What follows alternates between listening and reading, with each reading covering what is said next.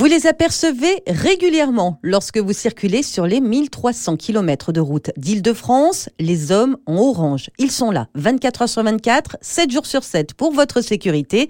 Alexandre Lefort, bonjour. Bonjour. Alors vous êtes responsable de l'unité d'exploitation de la route d'Orsay-Villabé dans l'Essonne à la direction des routes d'Île-de-France. Au total, ce sont 800 agents qui se relaient au quotidien. Votre cœur de métier, c'est évidemment euh, la sécurité avec des missions multiples. Quelles sont ces missions D'abord la mission de viabilité, viabilité hivernale euh, par rapport au, salage ou au déneigement des routes, et la viabilité, ce qu'on appelle accident, c'est-à-dire porter assistance à tout usager en détresse sur notre réseau, qu'il ait eu un accident ou qu'il soit en panne par exemple. Ensuite, les autres actions de sécurité, c'est plus lié au balisage, donc soit des balisages pour les entreprises qui travaillent pour notre compte pour l'entretien régulier du réseau, soit des balisages pour nos propres activités en régie, je pense notamment au fauchage. Alors pour que nos auditeurs se rendent bien compte, on va donner un chiffre, un chiffre euh, édifiant, 30 euh, 000 interventions par an, c'est-à-dire une intervention tous les quarts d'heure sur les routes d'Île-de-France. C'est à peu près ça, oui, puisque le, réseau francilien est emprunté euh, quotidiennement par 4 millions d'usagers. On travaille en permanence sous un trafic euh, soutenu, donc c'est une attention de tous les instants, quel que soit le type d'intervention que nous avons mené sur le réseau compte tenu de ce fort trafic. Un fort trafic, et puis ce qui fait la spécificité aussi euh, des routes d'Île-de-France, ce sont les nombreux tunnels, ce sont aussi les très nombreuses interventions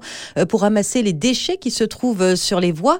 Pour donner quelques chiffres, ce sont près de 20 000 tonnes de déchets évacués chaque année, soit 14 fois plus par kilomètre de route que sur les autoroutes en France.